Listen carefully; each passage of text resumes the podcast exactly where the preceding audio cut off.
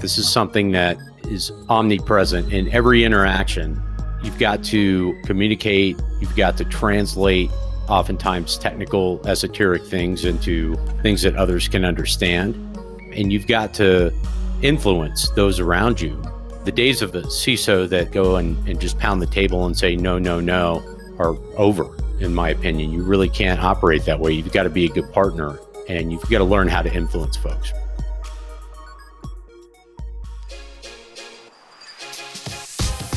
From Exabeam, this is the new CISO, a show about the people who lead IT security teams, the challenges they face, and how they overcome them. If you like what you hear, please rate, review, and subscribe to hear our new episodes first. I'm Steve Moore, and today I speak with Artie Wilkowsky, CISO at Dish Network, about why he thinks a broader understanding of security could be more beneficial than specialization early on in your career. We also talk about the value of empowering your team throughout any decision making process you might have.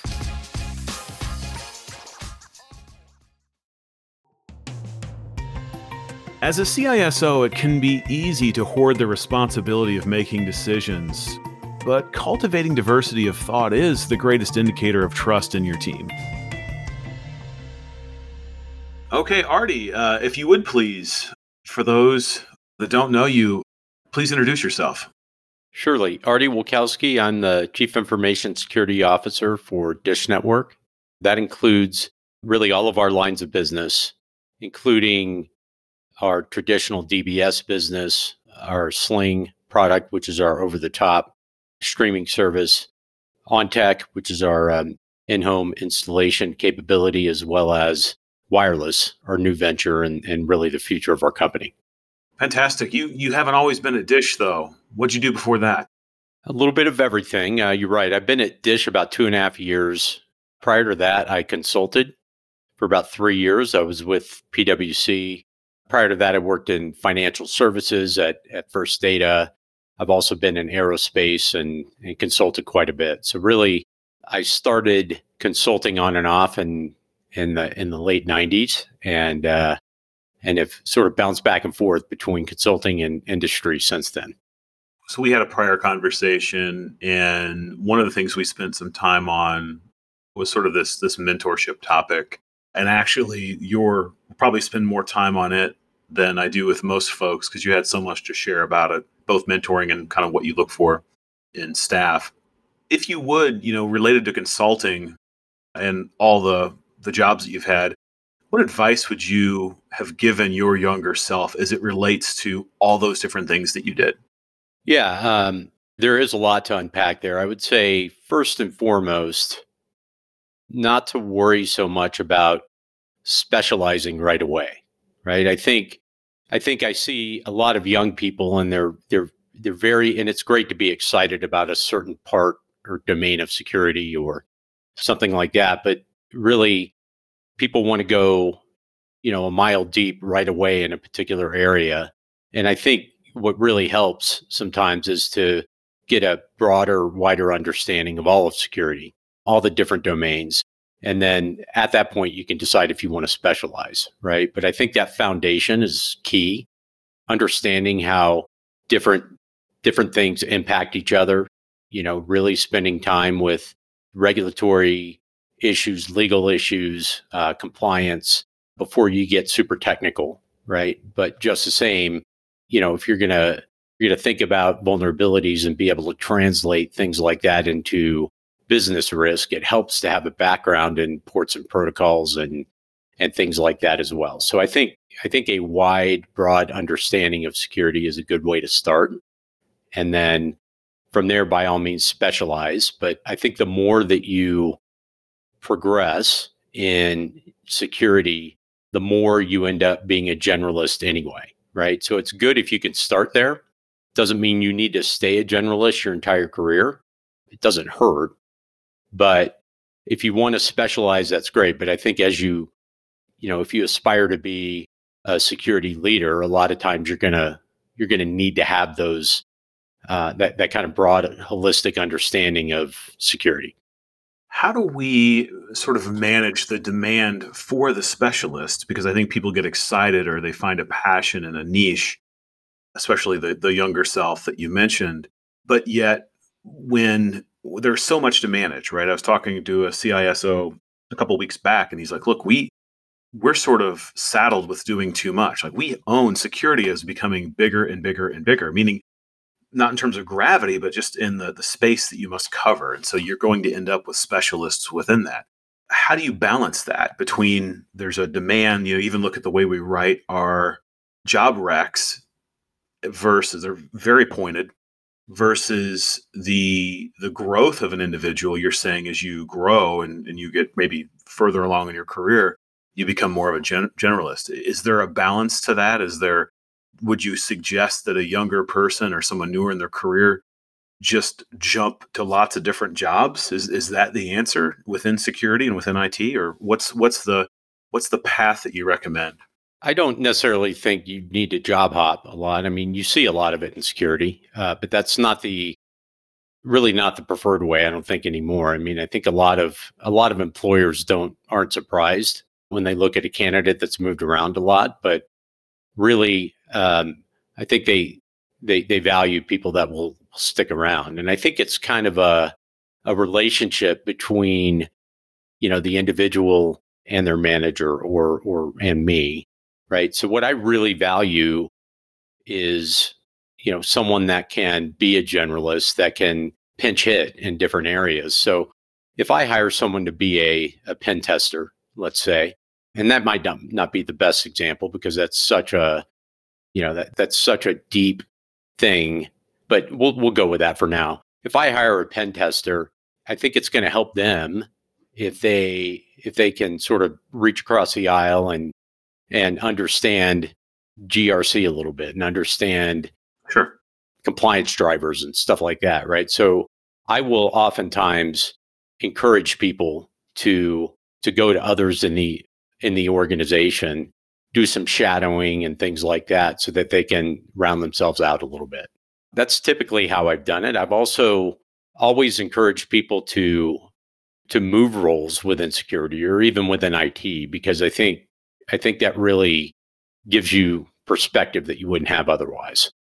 So I think you hit on something there. I believe that for somebody who's interested in information security, the worst part, the worst place to start is in information security. I'm I believe and I and I could be wrong, probably not wrong, but I could be wrong, that you should start outside of InfoSec, meaning you should be a developer, you should be an engineer, you should be some sort of analyst because it's it's important I think to know how to build things before you figure out how to protect them. That's my opinion. What what are your thoughts on that?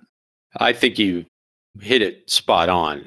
Look, I, I see a lot of people now that that target security, and that's fine. I it's not that I won't hire someone uh, that wants to start off there, but if you have a foundation somewhere else, I think it's it's key. Personally, what I did years ago is I started off as a as a network administrator, um, so I got an understanding of IP and ports and protocols and how to make things work together, stuff like that. I learned how to troubleshoot and problem solve a lot during that, and it's it's only helped me as I've moved into security.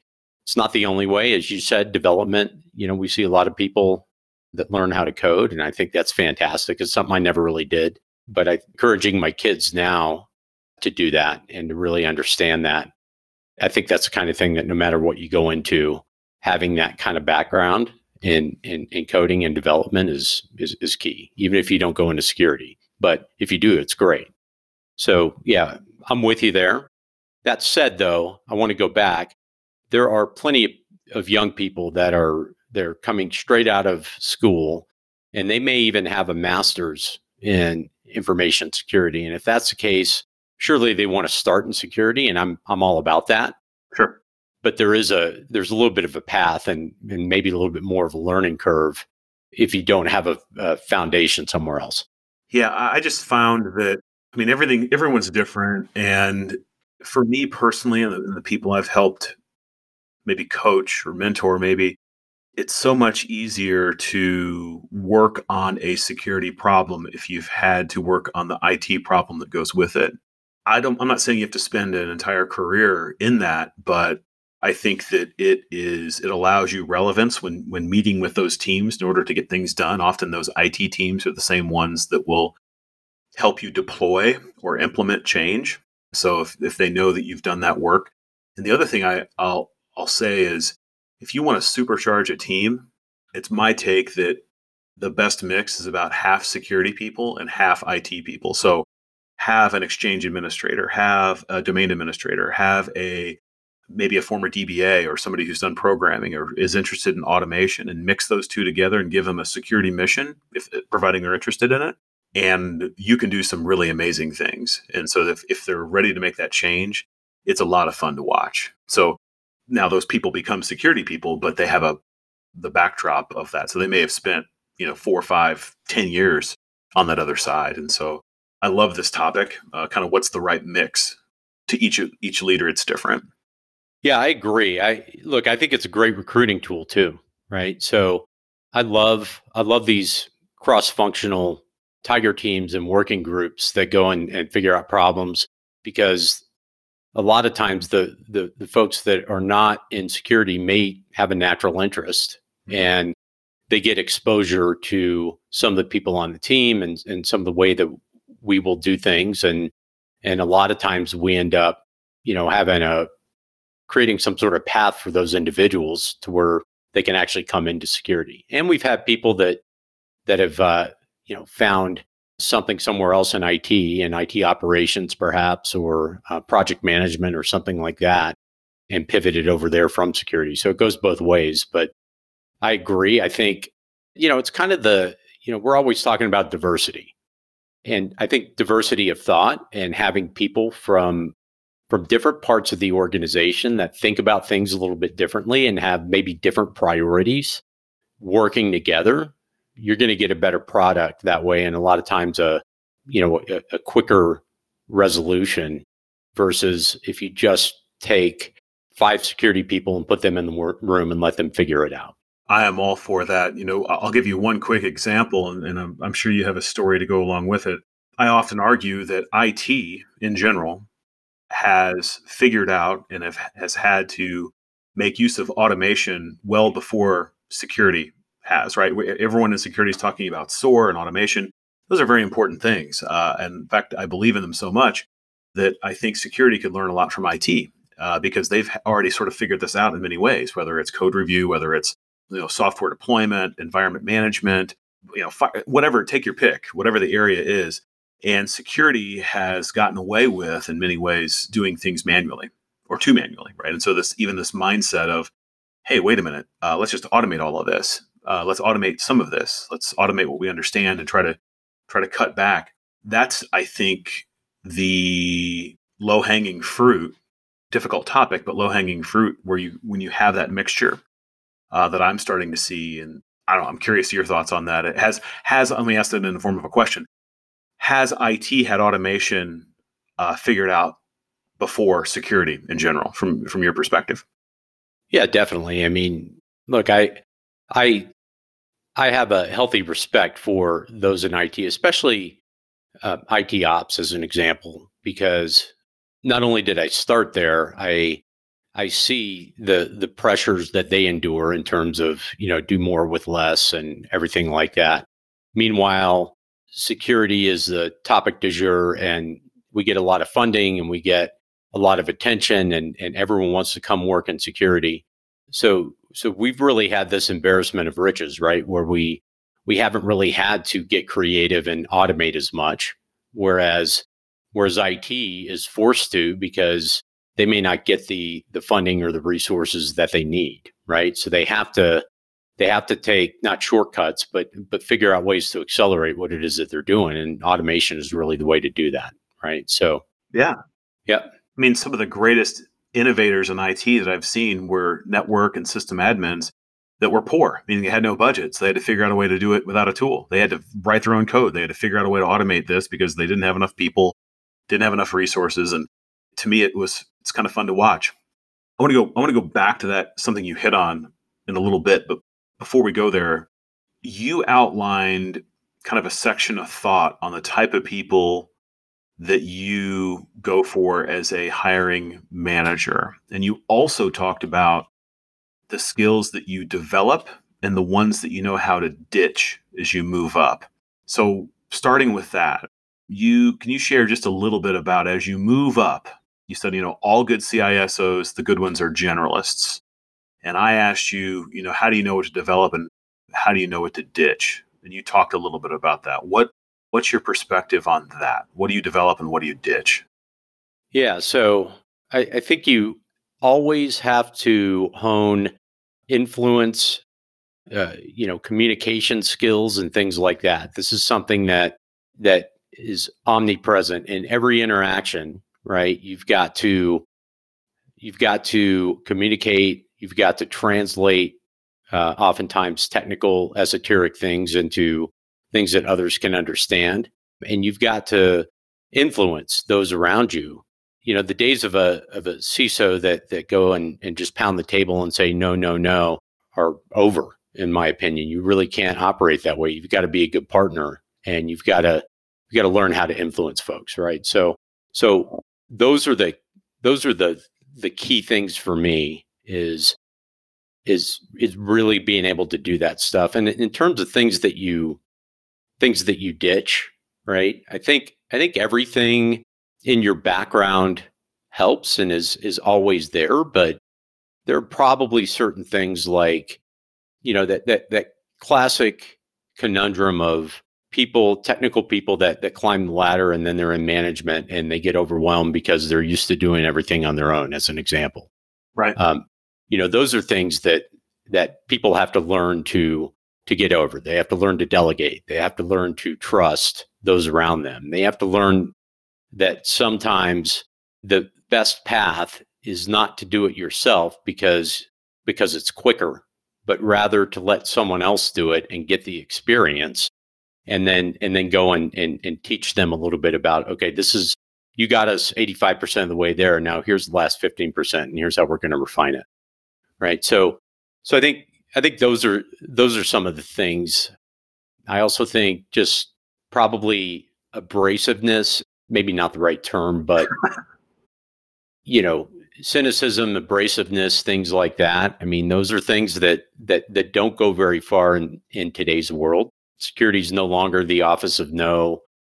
You can't just lock someone in a room somewhere and, and expect them to add a lot of value I expect everyone to to be consultative in infosec. I expect everyone to be able to build relationships and influence others and and learn.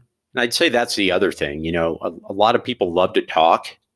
I think we all do to an extent, but I like to listen first and and try to understand what a problem is before I go in and try to solve something. Right. And so I, I think a lot of times we tend to jump the gun and you're a much better partner if you if you actually listen to what those around you are talking about. So you hit on a lot there. One of my favorites, I think, of what you mentioned, probably the concept of delegation. I, I see if I see a manager, director, even some VPs I've worked with that were terrible at delegation, awful. And they would become overwhelmed, as you noted. I think the reason why is also something you mentioned is they don't trust someone else. It's not like they don't it's not like they distrust someone else. It's just they're comfortable with the outcome that they complete and they're not willing to put that in there. And I think that when you're in a situation when you're in leadership, you have to delegate and you have to trust even if you can do the job better, because you have to give up whatever that is in order to focus on being a great leader. And you need to the biggest gap there is you're you're secretly telling the staff if you still are managing the firewall let's say that you don't trust them and and that lurks in the minds of everyone when you need to be sort of a an advocate for the team and a leader instead. Uh, i see that all the time and so i'm glad you brought that up in that way. I, I like that. And then the other thing you mentioned is cynicism. There's a lot of snark that we have uh, in our language, in our chats, and our emails. And I see a lot of younger guys in particular in the field that maintain that. That's a fun one to uncover during e discovery. If anybody reads your emails after the fact, an email you sent four years ago that contains some snarky stuff gets bubbled up by one of your you know one of your staffers. That's a great one. That's a fun one. Yeah, yeah. I you know going back to the the delegation thing in particular, you, when when you were mentioning that, I thought of a couple of things.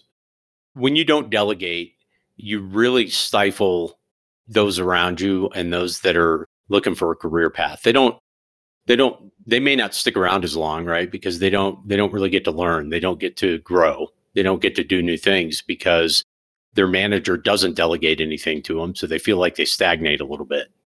The other thing is when you don't give people the authority to make decisions, then they're afraid to make any decision, right? And yeah. and so and so so then then it gets frustrating as a as a as a leader because you feel like people are coming to you all the time for these these menial small decisions and and it a lot of times can be a, a, byproduct of the fact that you haven't extended authority to them and and, and talked about hey i'm you know i trust you uh, this is your call. You may make some mistakes and that's okay.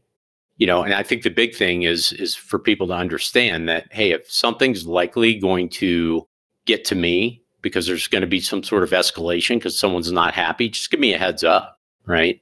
Or if you think you messed up come talk to me and i think it's you know i'm fine. I i actually admire people that acknowledge mistakes or are introspective enough to be able to say i didn't handle that too well i can get better right, right. so i yeah i think there's a lot there well, I'll add one more to the authority piece.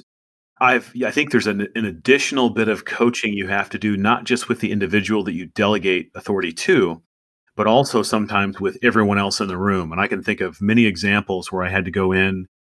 I didn't have the luxury of being in it, in all these meetings that I had to be a part of, and many of them were quite important. It was a unique situation, but the story I'll tell is I had to go into the room at the beginning of the meeting for the first four or five minutes and say, Hey, everybody, thanks for being here. I just want you to know that whatever the decision that's made by this lady on my team, it's as if I'm saying it and it's as if I'm in the room. So don't don't check with me after. The, yeah. the decision made in the room by this young lady is as if the words came from my mouth. Now, collaborate, work. So please don't and I had to do that many times, not just with her but several others and I, I didn't start off doing that. So what would happen is I'd delegate and then I'd have somebody kind of go over their shoulder, you know, one of the other reps, somebody from the group would come to me and double check. And so I, I figured out, I'm like, wait a minute, I need to set this tone very clearly.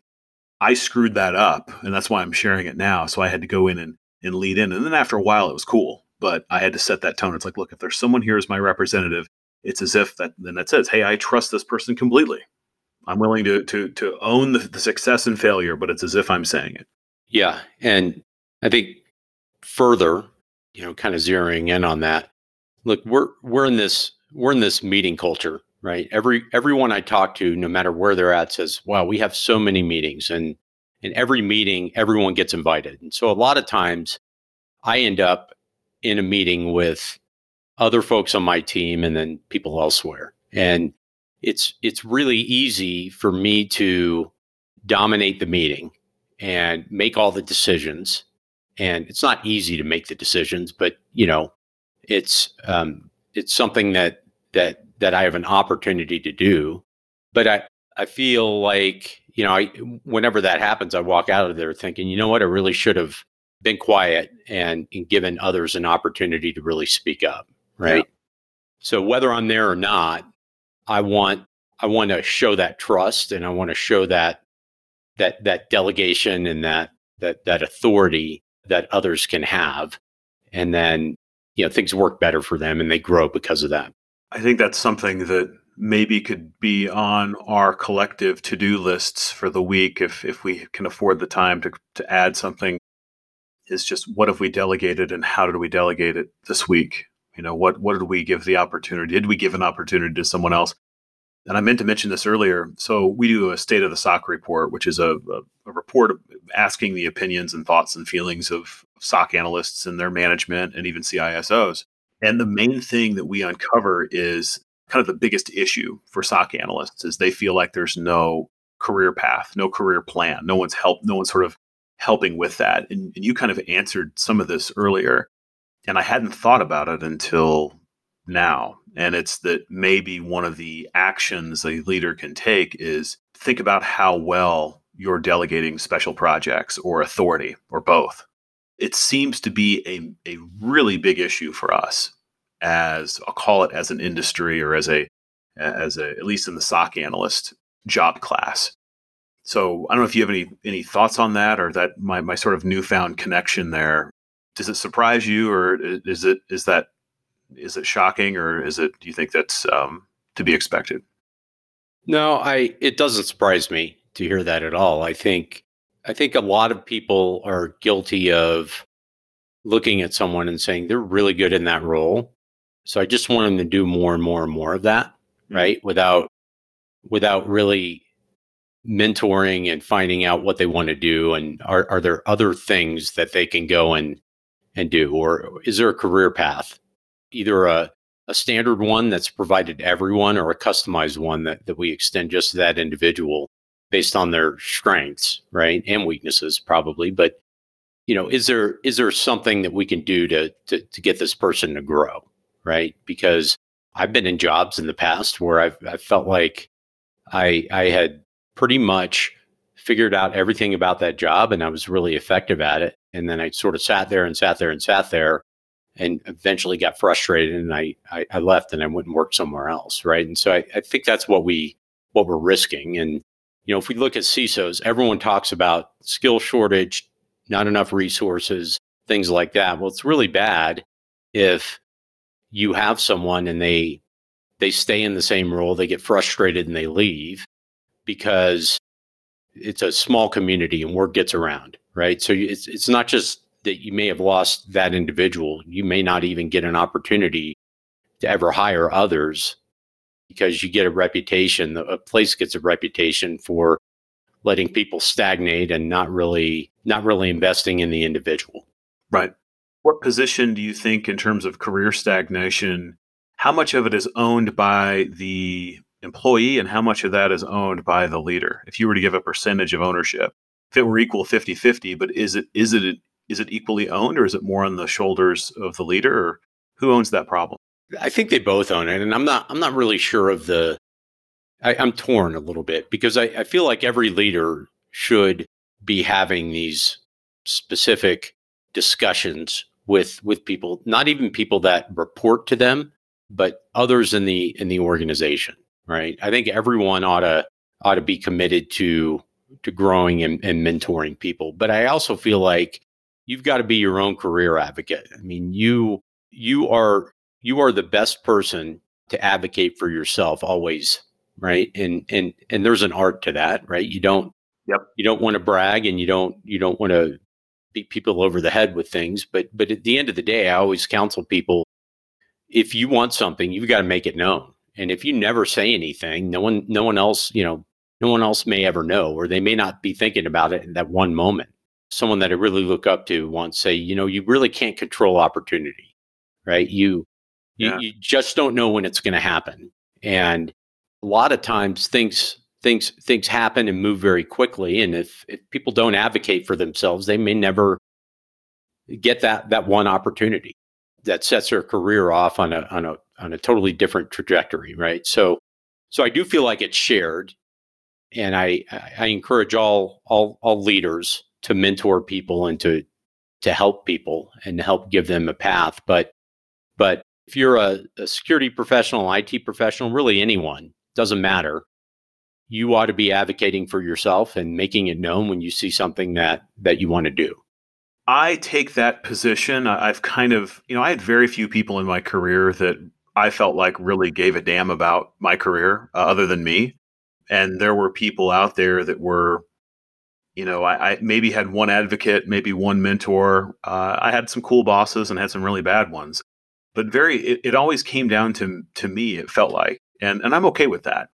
I had friends who were arguably better at their job than I was comparatively, but they didn't do as good of a job, kind of highlighting their success. You know, I always had a list of notables, which is different than your resume of things that I thought would be relevant for the leader to reuse, whoever I reported to, and sort of justification for raises and all the fancy things that young men want to go after, you know, title and whatnot. and it worked pretty well. And I, I got to the point where I was helping my friends get like out of band raises and promotions just by sitting down with them and as their peer and talking with them about what their notables were and kind of these and it, and it always worked. And I, I guess the question i have for you is why are we not taught how to do this? We go to university we go to all these business you know we, we have we these these classes we take both before and after our our university days. Why aren't we better advocates for ourselves or why aren't leaders pushing people to do this? Is it just we're busy we're immature? What, what do you have a take on that yeah i where my head goes is i think i think a lot of it is personality type and some people are more uh, quiet and analytical and less likely to hmm. to talk about themselves and i i look back uh, from because I, I tend toward that i'm i'm very analytical and i'm not I wouldn't say I'm quiet. I wouldn't say I'm necessarily introverted all the time, but I always look back and think, you know, there there was probably an opportunity there for me to to say something that I didn't say. Right. And I I so I think I think sometimes there are people that that just tend toward that. And I think they've also been around others who they they feel like are shameless self promoters right. And it's really been kind of off putting, right? And so I think that's part of it. It's but I, I, love your question. Why aren't we why aren't we teaching people some of these life hacks or, or career hacks or skills in, in school or elsewhere to where they they do know ways to go and justify things that they you know ask that they have or things that they want right? Mm-hmm. So it's a it's a really good call out. I always tried you know, when I, especially when I was leading, you know, the biggest of teams, it was a year round effort to get credit for the staff, meaning I didn't just work on it during review season. My goal was to get raises and promotions as many as I could, providing they were they were earned out of band, which some organizations that can never happen, just the machine doesn't allow it, but that was my goal. So it was then but you I spent time individually with everyone figuring out okay, here's how you can differentiate yourself. And this is our goal. And this is what I would suggest. And, uh, you know, and it worked pretty well. It, it's, it's worked in several environments. And I don't know how I got that there. I, I just sort of happened there. I didn't read it in a book or didn't have some sort of divine inspiration to do it. It just seemed like the right thing to do.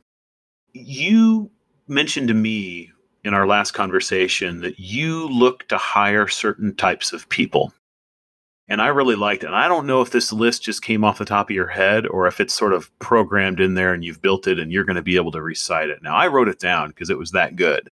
I want to see now if you could remember there was four things you go for. Let's see how many of those you can recall today because they were really good. What what are your when you go to hire somebody, what are you looking for? Sure. And I think this is a little bit programmed. I mean, I've said it before, variations of it, right? But good, good.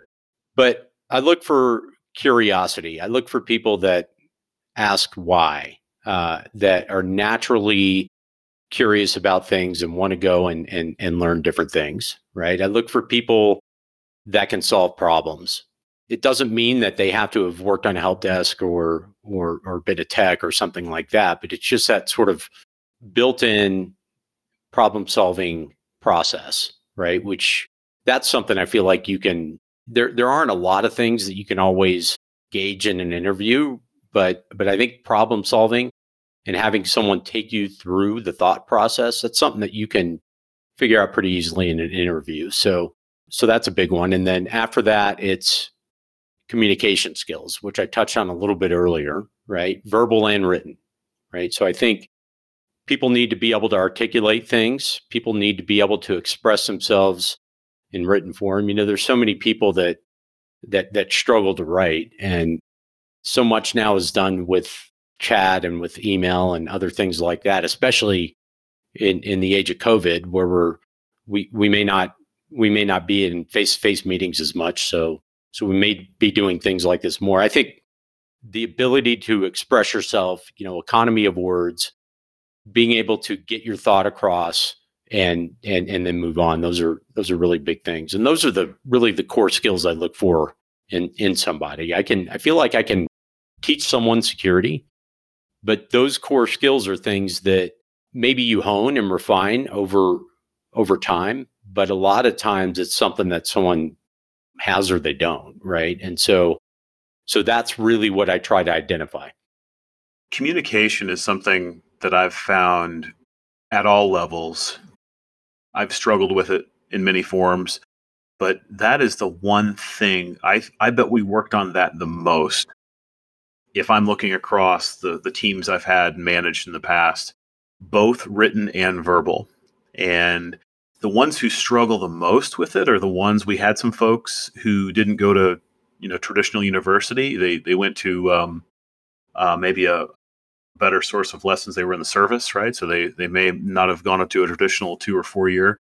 But in general, everybody needed to work on that. And uh, even if they could write well, uh, they often, myself included, the economy of words. I love that phrase. Uh, the concept of you know I'm sending an email or I'm going to articulate. I'm going to share an idea is it three paragraphs or could it be three sentences? Um, and and speaking, most of the, the the skills we see, we would drill on that over and over and over and over. We had three decks we'd produce: uh, who we are, what we do, and where we're going. And my goal was to get as many people as I could to be able to present those ideas cl- cleanly. And it was hundreds of, of reviews, uh, both on the content and and that, but it, we, but we had then people who could really represent our program very strongly. I like this list. What's an example? You look for problem solving. I'm going to tap you on this one. What is what's an example of a good problem solving interview question? Do you have one? Let me think. Off the top of my head, I would say, yeah, it really depends, I guess, on the what someone what you're interviewing someone for. Sure. But, you know, let's say that let's say that I had somebody that was going to be in kind of a operations role for security. Maybe they were going to be a an administrator of a tool or or or something like that. I would say, okay, you show up and and all of a sudden the tool itself isn't working and you can't uh, you can't even get to the let's say the endpoints from the console or something like that sure what are you going to do?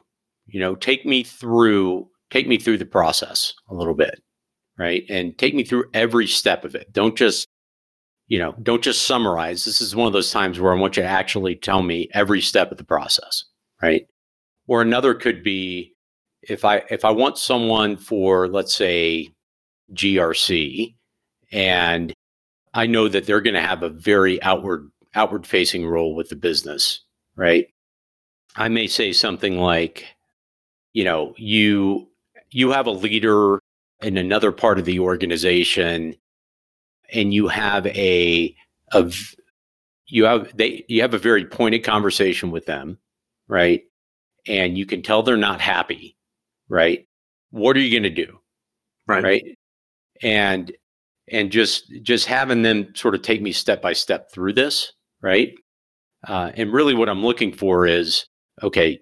Try to try to understand the problem. Try to quickly diagnose it. Try to take you know the most likely thing that could be wrong and, and mark that off your list first right kind of like when you're you know you always check a physical connection first right? Or anytime a computer is not working, the first the first thing you do, well, maybe not if it's a server, but yeah, but in general, you reboot it, right? You restart it, stuff like that. So, so really, that thought process, I find that no matter what the problem is, if you know you use that those same principles every single time, and so so I'm really looking for for people that can that that can articulate that, and I I also like it because it's not I mean, everyone gets a, you know, what do, what do you do in a tough situation kind of question in an interview, but but but when you really make someone on the fly sort of break down how they would approach something, it's a good it's a good indicator of not just problem solving, but how people think on their feet, things like that. Those are all really important things. I'd uh, if they didn't have much IT experience, I'd ask them, you know, how, how do you fix a, a leaky sink? That what would you? How would you fix that? or if you have a fire and you go to put it out and it reignites, what's likely your next step? It's just seeing if they can break apart a problem, even if they don't have an IT experience. But if they have a little more, I would also ask, you know, when you type a name into the browser, how does that work? Like, so you have a, you know, so before it's, it, you know, DNS cache, you know, resolution, you know, all, these sorts of things, right? What are, how much of that do they go into? Probably have others, but I've forgotten them. But those are I like the problem solving piece, and I like your list of you know you had curiosity for those sort of taking notes at home. There's curiosity, you know, people that'll ask why, problem solving, communication, and the economy of words. I love that. Uh, and then you had confidence as sort of the fourth one when we spoke. Yeah, uh, which I think is a great a great thing to remember, and that's something I've seen a lot of people even in the way they they write so back to communication and economy of words you'll see notes that that say, well, we might want to, or uh, we might think, or maybe we should. And if you're if you're the one responsible for something, you have to be polite, but you should say, you know, on this date we will. Yeah. Right? We, there's no room, and especially in megacorp and the big corporations we work in, we need uh, sort of decisive, friendly but decisive uh, messaging.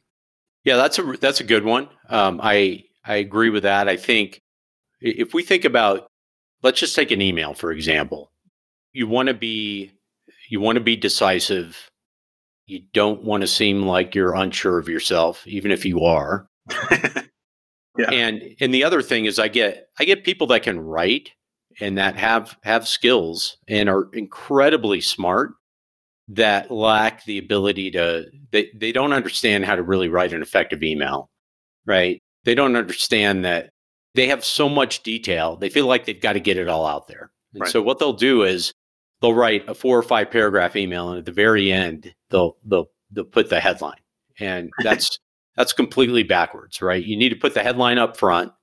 Uh, you need to summarize in in a couple of sentences uh, or one if you can, and then you need to put the detail after that if if you think it's really important, right? So I do that a lot with executives. I an executive sends something, I give them a very quick answer via email, and then I'll put details follow. And then that way, if they want to, if they want to get more information about it, they can, but they may not even need to read the rest of it, right? So, um, th- those are things that I, I I see a lot of. People just need to need to think about how how they would like to be communicated to, right? I think most hmm. people appreciate when they ask a question a quick answer, a confident answer that doesn't take too long. So answer and then give detail as opposed to give a bunch of detail and then give the the big answer. I always had a. Uh, I always told folks you get eight seconds with an email with me. It's like ride the bull, right? So ride eight seconds. I ought to be able to glance at that email and figure out what it's about. Any more yep. than that, I'm done. And so there was that, and then a so what now what. So, so what? What is this? So what? Why do I care? And then now what? What are we going to do about it? Yeah, that was sort of my my really sort of central Indiana, you know, part hillbilly perspective on how we would do at least messaging what I expected to receive and what I expected, what I guarantee I would send out. Right. So you'll you'll know uh, very quickly kind of what I'm about when I send a message, and that's kind of what I expected inbound, and and worked with my team on to kind of develop that we're getting close to the end, but there's another thing, a couple things I want to cover, ask of you. Um, you mentioned that there was, uh, in the theme of all what we're chatting about, that the 400 level class was on the ability to influence. You mentioned this earlier. Another thing you mentioned uh, in our earlier chat is that you should find a mentor who can do this. So, influence uh, without title is sort of the idea, but influence in general, you mentioned the, the importance of that help educate me and the listeners on that. What what is that? Why is it important? How do you do it? Yeah. You have to influence every single day, all the time. You're influencing your peers who don't work for you. You're influencing people in other other parts of the organization. So I think I think it really comes down to trusting yourself and, and and and confidence. If you're confident in yourself, it's easier to influence others. It's easier to to take tense situations and and, and get your point across anyway and, and get others to to maybe see your way of thinking in a, in a non-abrasive way, right? So it's a critical thing. It's I'm not sure how you learn to do it. I think I think some of it uh, some people are naturally good at. I but I do find that the people that are really good at it naturally are confident people, and and so it's a, it's really about understanding what it is that you do very well, being prepared. Right helps a lot. So if you go into a meeting and you haven't you haven't brushed up on the details or anything like that, you're not going to be as confident in your message, right? And and because of that, you may not be as effective at influencing. So it always helps to to kind of do your homework and prepare a little bit, obviously. Also, you know, if you're if you're struggling with that, find someone that you think is good at it and ask them for some help, right? And I think look, everyone likes being asked for help. I mean, those kinds of things when someone says hey i've noticed that you you understand this or you know how to get results here. Can you help me a little bit? I'm happy to help. I'll i'll i'll defer other things to to try to help someone in that capacity. I'd love it when people want to better themselves and and so even if you don't have a quote unquote mentor right uh, or a you know someone someone that you always go to there's no reason that you can't go to an individual for a particular thing and say, "Hey, I, I've noticed that you are really good at at the following. Influence could be one of those. Help me, right? Take me through the process. Why do you think you're good at it? What can I do to be better?" No question. I mean, how many times have you been in charge of a security project or seen others who were in charge of a similar project, maybe even a peer that they got the money, they got the justification, they got the budget, they bought the platform, whatever it is, and they need influence to get it deployed and it fails. Yeah, that's right. I see it all the time. And it's because we didn't prioritize maybe what you've spent the show kind of covering, uh, kind of giving your your master class on is is all this other important stuff that leads to security success. And and I that's one of the reasons why I enjoy the show uh, and and enjoy just having these types of chats because there really isn't a great centralized body of knowledge. Many of the topics we're chatting about, I think the security community struggles, and I I really love the the sort of the natural perspective you've had on these. It just sort of is off the top of your head. I I we're so for that, thank you. Let me start in there. Thank you for sharing all of what you have today. Yeah, absolutely. I really enjoyed being here. It's a it's a good conversation. I think, you know, I think I, as you were just given that, um, and I was, I was thinking about, you know, there, there really isn't a good place to learn some of this stuff. I mean, there are like these self-help books and things like that. And I'm not, I'm not making fun of them, but you know, people sometimes look at those and say, okay, m- maybe that's not for me, but it would be really nice if there was a, you know, an instruction manual somewhere, right? That, yeah, that yeah. just in plain English said, you know, try doing the following or consider doing the following. If, if your problem is this, then think about approaching it this way, right? So maybe maybe that's that's what we should team up on and and we'll retire early is producing that that manual and then selling it. So you're I know you're only half kidding there. I think that there's we struggle because we're a new we're a little bit of a newer profession and some of the people that have been elevated uh, were masters at technology and maybe um, we're not as good at leadership or or maybe you're trying to wear too many hats due to the size of their company or just the circumstance. But it is there's so many things that I've failed at as a leader that I had to learn the hard way and I've seen other people fail at the same thing. And um, if you don't have these ingredients how do I hire right? How do I evaluate talent how do I lead? How do I influence? You're going to have a real short career, at least in leadership. So I appreciate that. And, and we are working on some things pursuant to that. But I'll also state that I have another couple pages of notes from our earlier conversation. We only got halfway through, man. But this has been fantastic. And I, I, I thank you for your time. And I've got one final question for you. We ask everyone. So, pursuant to the name of the show, the new CISO, to you, what does being a new CISO mean? I think it's understanding your business. I think it's leading and mentoring others. And I think it's uh, giving people the tools that they need to be successful, whether that's a career path or, or, or coaching.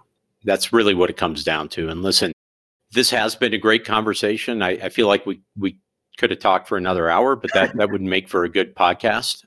But I definitely appreciate you having me, and it's been a it's been a fun conversation. I'd like to I'd like to continue it sometime. Artie, you've been fantastic, and I will take you up on on that. I'm sure we'll have time to to continue uh, the stream of thought and um, and share with others to benefit the community. Thank you so much for being here today. Thank you. Appreciate it. That's it for this episode of the new CISO. Thank you for listening. Check out more episodes on exabeam.com forward slash podcast. And remember to rate, review, and subscribe to get brand new episodes first.